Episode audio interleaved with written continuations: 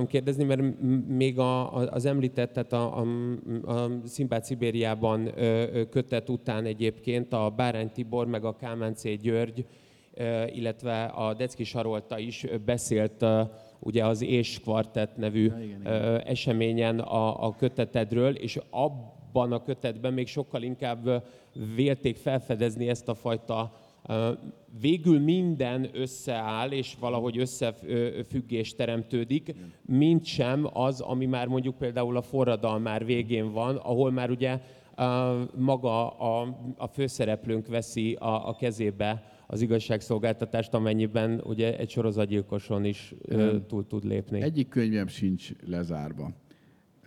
Most csak, ha csak, a nevél, regényekről, vagy novella regényekről beszélünk, a, a Szindbád Szibériánban is van, vagy 30 elvaratlan cselekményszál.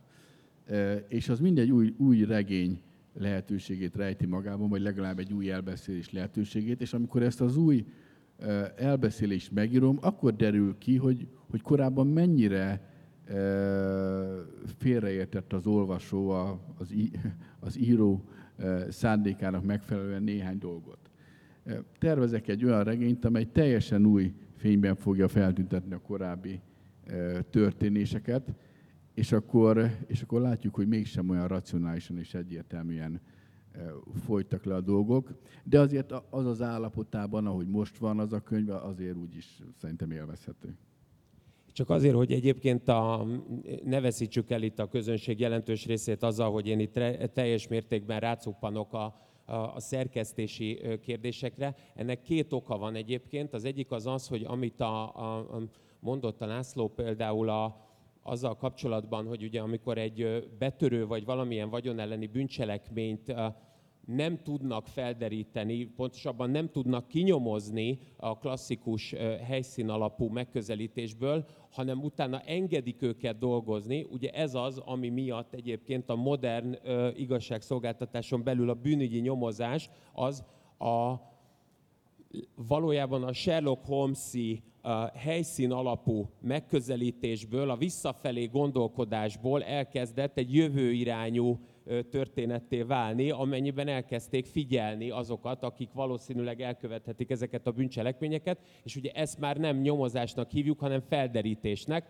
Ugye ez az, ami miatt ma Magyarországon is elsősorban a bűnözőkkel kapcsolatot tartanak a rendőrök, és ugye hát ilyen szerepel az inspektorban is, amikor ugye a, a Kellner Junior kapcsán szépen kiderül, hogy az arany az hogyan váltható át akár néha kenyérre vagy bármi másra, de minden esetre ugye itt az orgazdai és a tovább értékesítési vonal az egyik fontos, a másik pedig, amit mondott a László, azt meg azért szeretném csak én egy ilyen nagyon egyszerűen, mint ahogy a a Fiúkat térről című Száz Péter filmet, hogyha esetleg látták, akkor van a, a Várkonyi Zoltán, amikor egy föltartja egy picit az ujját, és uh, Lat, uh, József Attilát idéz, tehát hogy én is ilyen nagyon okítólag akarnám azt mondani, hogy az, amit a László mond, az azért is nagyon fontos, mert hogy a valóságban tényleg ilyenek a nyomozások, hogy egyszerűen sokkal több információhoz jutnak hozzá, a, a nyomozók, sokkal több ö, történet, sokkal több szál, sokkal több életsors jelenik meg, mint sem, hogy azokkal egyébként mind ö, elvarható ö, véget tudnának teremteni. Tehát ö, valójában egyedül a Derik tudott csak egy ilyen Müncheni Birgardenben tevékenykedni ugye a, a barátjával. Mindenki másnak ugye az a problémája, hogy válogatnia kell ezekből a vonalakból. Na most ezen vonalak mentén haladva viszont az a kérdésem, hogy ez, ahogy te itt úgy épített föl a cselekményt, hogy valóban elenged szálakat, és nem azért engeded el, ahogy szegény rejtő Jenő, akit ugye veled kapcsolatban még korábban emlegettek, ugye ő inkább azért engedte el, mert nem feltétlenül emlékezett már, amikor diktált. Te ugye azért engeded el, mert hogy éppen a realitás faktort akarod megteremteni, hogy ez milyen példákból, milyen a, mintákból építkezik irodalmilag, nem pedig bűnügyileg. Mennyire lehet azt mondani, hogy rád mondjuk akár a Tarsándor szürke galambja, vagy akár a Bodornak Bodor Ádámnak bármely novellája hatást gyakorolt volna, vagy teljesen rossz vonalon vagyok, és más forrásvidékre kéne menni? Én azért tudom elengedni ezeket, és azért fogom így csinálni a jövőben is, mert engem nem köt a krimiírás kényszere, ugyanis nem krimit írok. Bármilyen furcsa, hogy eddig szinte egyfolytában a, a, a büntény, büntény, büntényekről, meg magáról a, a detektív irodalomról volt szó, amelyek mind kapcsolatban állnak a könyvemmel, de ezek alapvetően nem krimik. Illetve ha egy krimiíró jön és kérdezi tőlem, hogy ugye ez krimi, én olvashatom, akkor neki azt mondom, hogy természetesen krimi, olvasd el. De hogyha nem ilyen jön, akkor neki azt mondom, hogy valójában ez csak egy realista regény, csak idézőjelben, mert a realizmus a legtöbb, aminek ugye két fő eleme van, ezt már tudjuk Arisztotelész óta, ugye, a, a, a történet, vagy sztori, ahogy én szoktam mondani, meg a karakterek. Hát egy, egy jó karakteráblázolás az mindennél többet ér. És maga a, maga a mese, a Dostoyevsky ezt a kifejezést használta, az megint egy fantasztikusan jó dolog. És a, és a detektív, mint szereplő nagyon jó, mert vele nagyon érdekes dolgok történnek, például halottakat lát, és a halott, meg a halál, az a szerelem, a szexualitás mellett a legérdekesebb téma az emberi életben, és az irodalomban is. Még az Isten lehet a negyedik a fő téma, és nincs is több. Kosztonály szerint csak egy van a halál, de szerintem inkább négy fő téma van. Minden esetre a lényeg az, hogy mivel engem egyáltalán nem köt, ezért azt veszem át a krimi zsánerből, amit akarok, és azt engedem el, amit akarok. Igazániból nem is foglalkozom rajta. Igazániból ez nem is nyomozásról szólnak, hanem egy emberről, egy embernek és a környezetének a bemutatása, aki nem tanár, vagy mit tudom én, nem politikus, vagy nem színész, vagy, vagy nem otthon ülő idézőjelbe vett semmit tevő, mint az orosz irodalmokban, ugye, hiszen ott nem dolgoznak az emberek mondhatni semmit, csak az életet próbálják valahogy túlélni, hanem ennek van egy polgári foglalkozása és nyomozó. Az előzményeim pedig azt kell mondanom, hogy kortárs magyar előzménye nincs, de nem azért, mint hogyha nem szeretném a kortárs magyar írókat. Nagyon szerintem nem ismerem eléggé. Mondjuk Szilágy Istvány nagyon nagyra tartom, de Tar Sándort is. De nagyon fiatal vagyok még, csak 52 éves. Még azt sem mondhatom, hogy a Dostoyevsky, hát azt jó Dostoyevsky összest elolvastam, meg Csehovot, meg Tolstoyt, meg stb., de még rengeteg van azon a téren felfedezni való. Ugyanígy a németeknél, ugyanúgy a klasszikus magyaroknál is. Mórisztól is csak vagy 15 regényt olvastam. Úgyhogy, úgyhogy nem, nem tudtam még eljutni odaig, hogy a kortárs irodalmat így feltérképezzem. A, én, én senkit nem érzek, hogy kizárólagos hatással lett volna rám. Dostoyevskit emlegettük, most kicsit háttérbe ment, a, mert ő nagyon tehát zseniális és kevésbé jó regényeket is írt, szemben mondjuk Csehovval, meg Gogol, aki csak tökéletes dolgokat írt, vagy Csárd Gézával, vagy Kosztolányoval. Minden, ami realizmus, az, az közel áll hozzám. Azt kell mondjam.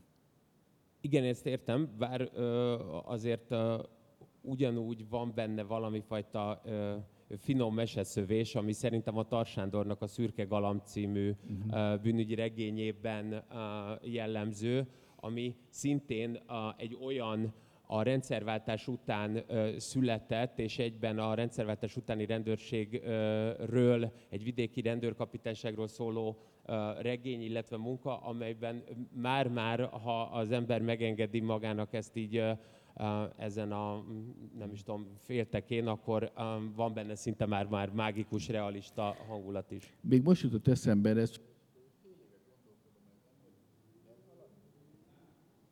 De most elment.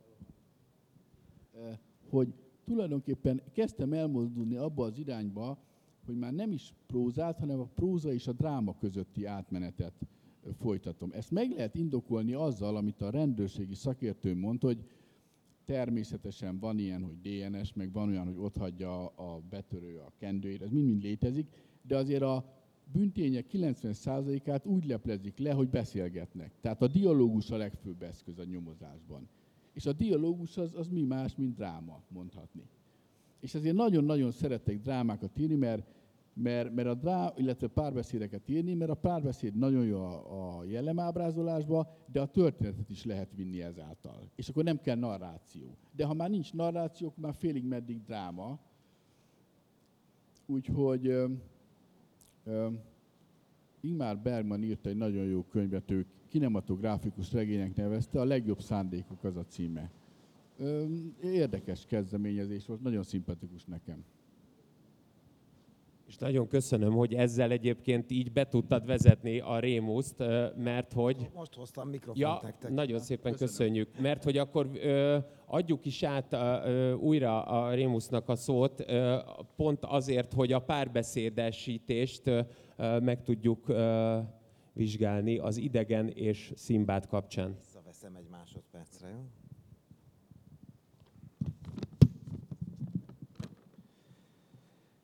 A detektív marad, és az idegen is. Ezáltal óhatatlanul egy társaságba kerülnek. Szintbád nem örül ennek, de nincs mit tenni, sértő lenne, ha szó nélkül távozna. Az idegen azt hihetné, baja van vele, ami igaz is. Csak ezt nem illő a tudomására hozni, hisz nem ártott neki. A szeme zavarja. Túlságosan fürkésző mintha az idegen nem is állna másból, csak szemből, egy fürkésző tekintetből. Hát, ketten maradtunk, Schiffer felügyelő úr, szólítja meg az idegen. Tehát tudja a nevét. Ez még nem gond. A városban van már a főfelügyelőnek bizonyos ismertsége és elismertsége.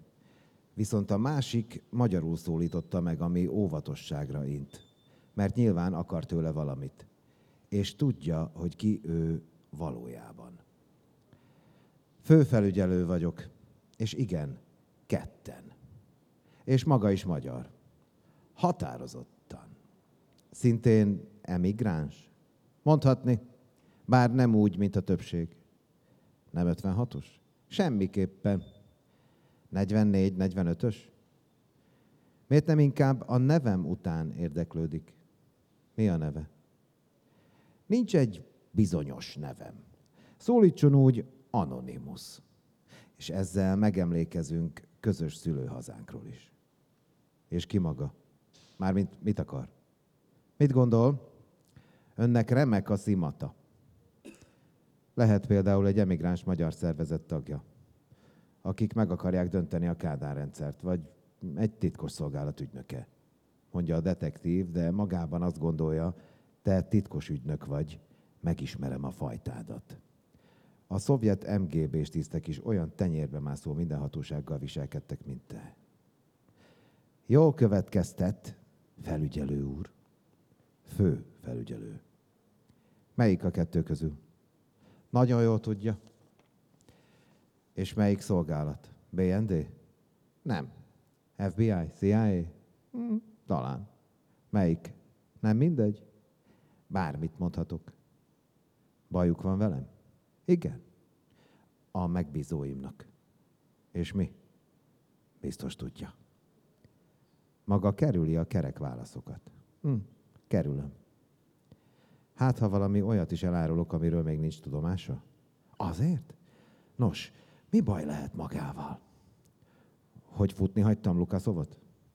Azt a Pitiáner ukrán betörő tudja? Ezt maga sem gondolja komolyan. Akkor a múltam? Az hát. A hortista múltam, vagy a... Vagy a? Mondja csak. Szóval, a, hogy Rákosi rendőrségében. Az is. Persze. És van ott még valami. Mi lenne?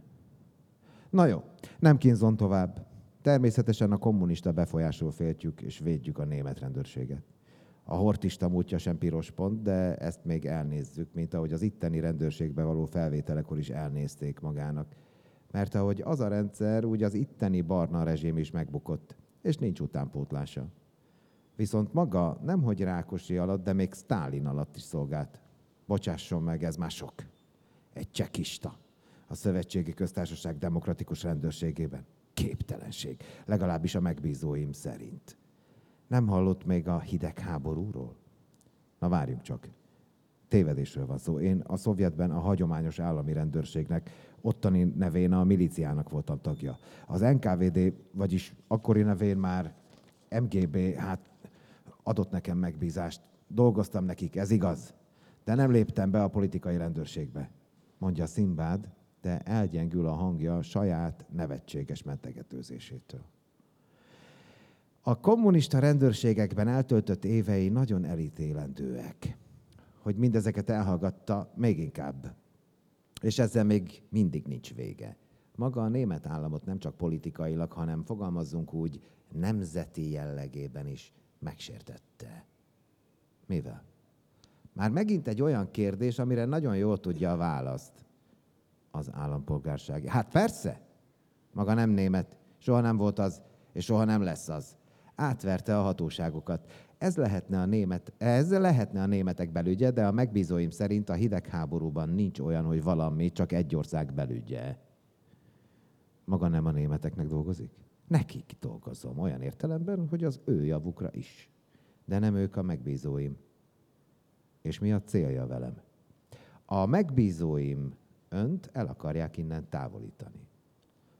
Ha be is csaptam a német államot, meg a rendőrséget, hasznot is hajtottam nekik. Eredményes rendőri munkát végeztem. Ez igaz. Ön haszon és kockázat egyszerre. A megbízóim szerint viszont nagyobb kockázat, mint haszon. Minél több hasznot hajt, annál feljebb kerülhet, ezáltal annál veszélyesebb lesz. Időben kell magát félreállítani. És ha nem mondok fel, beárul a feletteseimnek? Hmm, sokkal megalázóbb módszert fogok alkalmazni. Beszámolok a múltjáról egy nekünk dolgozó újságírónak, és maga az egész ország közvélemény előtt megszégyenül. Ezt mindenképpen el kell kerülnie. Maga engem gátlástalanul zsarol. És arra nem gondol, hogy én vissza, viszont zsarolhatom? Mert hiába a nagy amerikai-német összeborulás, belépés a NATO-ba, meg a többi, nem könnyen nyeli le a szövetségi köztársaság, hogy amerikai barátai kémkednek a rendőrei után, hogy szerintük nincs is olyan, hogy német belügy. Tökéletesen fogalmazott. Mert a németek, vagyis Adenauer tényleg nem könnyen nyeli le, viszont lenyeli. Újra és újra. Ezért támogatja őt Amerika. Maga nem tud engem zsarolni. Ha mahinálni próbál, annál fájdalmasabb lesz a távozása a rendőrségtől. Most azonnal mondjak föl. A folyamatban levő nyomozást még lezárhatja. Tehát le fogom zárni. Eredményesen. Persze, hisz maga tehetséges detektív. Minden rejtét megold. Nem ismer, ha ezt mondja. Pályám során voltak megoldatlan ügyeim. Hízelegni akartam. Láthatja. Jó szándékkal vagyok maga iránt. Aki jó szándékkal van irántam, az nem akar megfosztani a munkámtól. Nem én, hanem a megbízóim akarják megfosztani. Az én szerepem annyi, hogy ezt a távozást feltűnés és amennyire lehet fájdalommentessé tegyem. Ha az ügy lezárása után hirtelen felmondok, az gyanút fog kelteni. Meg fogják érteni, és nem felmond, hanem nyugdíjba megy. Ön bár irigyrése méltóan fiatalos, a kinézete már 61 éves. Kérheti a nyugdíjazását. Ez azt jelenteni, hogy megadom magam a politikának. Egész életemben azért küzdöttem, hogy a politika ne szóljon bele a munkámba.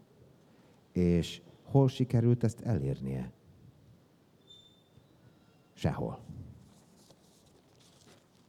Nagyon szépen köszönjük, hogyha ha valaki velem együtt fájóan ismeri az, a magyar államigazgatást, akkor tudja, hogy ez mennyire aktuális még most is, amit a, a Rémusz bemutatott, de akkor köszönjük. Köszönöm. Mielőtt átadnám a közönségnek, vagy átadnánk a közönségnek a szót, ezzel szeretném zárni, hogy nem csak egyébként életkorotokból fakadóan vagytok közel egymáshoz, hanem mondhatjuk úgy is, hogy a határ egyik és másik oldalán itt a, a Nyíregyi és akár a, az erdélyi közeg, az a fajta határ lét és a határ helyzetekben való létezés, az nyilvánvalóan mind a kettőtök számára ismerős. Én csak abból tudok kiindulni, amit a Bodor Ádám mondott még annó a Mihancsik Zsófiának, hogy Sepsi Szentgyörgynél néha még egy fiatal ember is életveszélyes helyzetekbe tudott kerülni azzal, hogyha leszállt a vonatról, mert nem lehetett tudni, hogy mennyi slugovica után kellett a sugás vendéglőből elhagyatni úgy a hát a csapatot, hogy ne legyen véres a keze, vagy ne történjen valami borzalom. Na most egy ilyen határhelyzet az, amiben a Szimbád, a mi Árpád sifferünk folyamatosan van, hiszen sehol nem tud igazából megmaradni, egyik regényben sem van arra lehetősége neked köszönhetően, hogy egy picit meg, meg tudjon melegedni. Mennyire volt számodra fontos az, hogy a, a tirpákság és ilyen értelemben a nyíregyháziságnak a, a nyilvánvalóan tőzsgyökeres és nagyon lényeges pontján túl ő valójában megőrzi azt az ezer egy éjszakából ismert hajós, vagy még inkább utazó karakterét. Szóval, hogy hogy lehet azt a, az ellentmondást feloldani, hogy egy határhelyzetben egyszerre valamihez kötődik, más esetben, illetve még inkább pedig ezt soha nem tudja beteljesíteni. Igen, vannak olyan művek, amelyeknek van egy alapkonfliktusa, mint mondjuk ugye a, a Hamletben a bosszú, ami kés, egyre késlekedik, késlekedik, és, egy fe, és ez feszültség alatt tartja a művet. Ugye az én könyveimnek is rájöttem, nem szándékosan csináltam, hogy, de, hogy van egy két alapkonfliktusa, az egyik, hogy egy meg, megtalálja a helyét, egy olyan helyét, ahol a politika nem szól bele abba, amit csinál, és sehol nem sikerül elérnie, elérnie. Mindenütt tulajdonképpen hasznos munkát végez, de sehol nem képes ezt megcsinálni. Pedig a rendőrségnek elvileg a politik, aktuál politikától függetlenül kéne mozognia, de ez sehol nincs így. Van, ahol drasztikus az egybeesés, de, de teljes különvállásról sincs másik pedig, hogy, hogy találja meg élete szerelmét. Megtalálja, és nem tud vele együtt élni. Tehát ez a két feszültség most már 40, azt mondjam, 40, 46 héttől kezdve jellemző az életére, és valószínűleg ez, ez, ez végig jellemző lesz, mert, mert kell feszültség a regényekbe. És az, hogy hányódik egyik helyről a másik helyre megy, azt pedig próbáltam úgy megírni, hogy mindig, reál, mindig reális legyen az elmozdulása, és minden elmozdulás egy új exotikumot hozzon be. Ugye Nyíregyházán születik, mert az exotikum az, az nem csak olyan, hogy mit tudom én, az Antarktisz vagy Ausztrálben születtek, meg ilyesmi. A magyarság számára mondjuk a romáknak az élete is egyfajta exotikum. Ezt különben be is mutatták 19 században, kicsit túl romantikusan. De például nagyon sok magyar ö, mű foglalkozik a 19 9. század közepé óta a zsidósággal. Nem véletlenül, hiszen ez egy ilyen országba beérkezett exotikum, amit nagyon jó kívülről nézni. De természetesen utazók bemutatták az észak-amerikai indiánokat, meg stb. stb. Nyárligeten születik, mert ott vannak a tirpákok, exotikum. Ne, elmegy 44-be, Oroszországba, mert az is az egy exotikum, és teljesen logikus, hogy Málenki robot által elmegy Szibériába ugye Oroszországba. Maga az oroszok is egy exotikum, de ott van a Szovjetunió maga száz nemzetiségével, akkor már miért ne jöjjön be még egy exotikum, a burjátok, ugye, akik valójában mongolok, és akkor már buddhizmus, meg sámánizmus. Hazajön Magyarországra, és 56-ban megint elmozdul. Hát hova menjen el? Mehetne rögtön Amerikába, de miért ne legyen előtte még egy exotikum, mondjuk Németország? Vagy lehetett volna Skandinávia, meg Franciaország, csak őket annyira nem ismerem. Aztán, hogy majd hova fog menni, nyilván olyan egzotikus helyek, amiről még lehet írni. Úgyhogy tulajdonképpen ez az ősi vevő, illetve olvasó, csalogató eszköz hozza létre a helyszíneket és, a, és tulajdonképpen a helyzeteket és a történeteket. Az exotikum mellett nagyon fontos az erotika is, ezért mindenütt van szeretője, Nincs olyan regény, hogy egy-két mesztelen nő ne szerepelne benne, mert az a valóságnak egy nagyon érdekes szelete. Van gyilkosság is, hiszen nyomozó, és mely, melyik a negyedik? Igen, az Isten kérdés túlzottan nem, nem, nem, nem fezegettem, az csak nagyon szörmentém, mert, mert prédikálni nem akarok. Úgyhogy. Meg ugye mégis realista ö, ö, írás, és alapvetően a nyomozókról egy valamit lehet tudni, hogy ö, maximum emlegetik az Úristen, de sose látták ők se. Szóval ö, szeretném átadni a lehetőséget arra, hogy ö, tudjanak önök is kérdezni a szerzőtől. Nem? Akkor sajnos le, lejárt, a, lejárt az időnk, akkor viszont, hát akkor kénytelen vagyok akkor csak azzal ö, ö, lezárni, hogy természetesen a, ez a fajta ö, utazás abban, hogy mindig a, az aktuál politika beleszól a nyomozásokba, ez érdekes módon még a szerencsésebb történelmi fejlődési országokban is a részét képezi az igazságszolgáltatásnak. Annyi, akkor csak egy tényleg nagyon gyors és rövid választ kérnék annyiban, hogy jól tudom, hogy akkor a rendszerváltásig fogjuk követni a jövőben a színbádunkat? Úgy akartam, hogy 89-ig. De 89-ben 89 éves lenne. Az mások, úgyhogy egy új főszereplővel.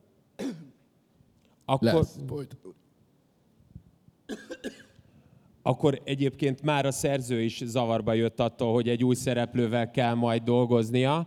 Én szeretném megköszönni mindenkinek azt, hogy részt vettek, és nagyon szépen köszönjük azt a türelmet, amit itt a szellő okozott, és remélhetőleg meg tudjátok találni azokat a szélvédett helyeket, amiket a, a hősünk, Szimbádunk nem tudott megtalálni. Ő maradt a kivert kutya ilyen értelemben, úgyhogy szeretném mindenkinek fölhívni a figyelmét, hogy Al Pacino Szerelem tengere című filmjéből emlékezzen arra, hogy a nyomozó az mindig az, aki valakinek az édesapja, de csak akkor, ha baj van. Egyébként meg mindenki, hát bizonyos értelemben, mint a kilométer követ levizeli. Szóval szélvédett helyet kívánok mindenkinek, és kellemes további szórakozást. És nagyon szépen köszönjük Csabai Lászlónak és Szikszai Rémusznak azt, hogy emelték a délután fényét.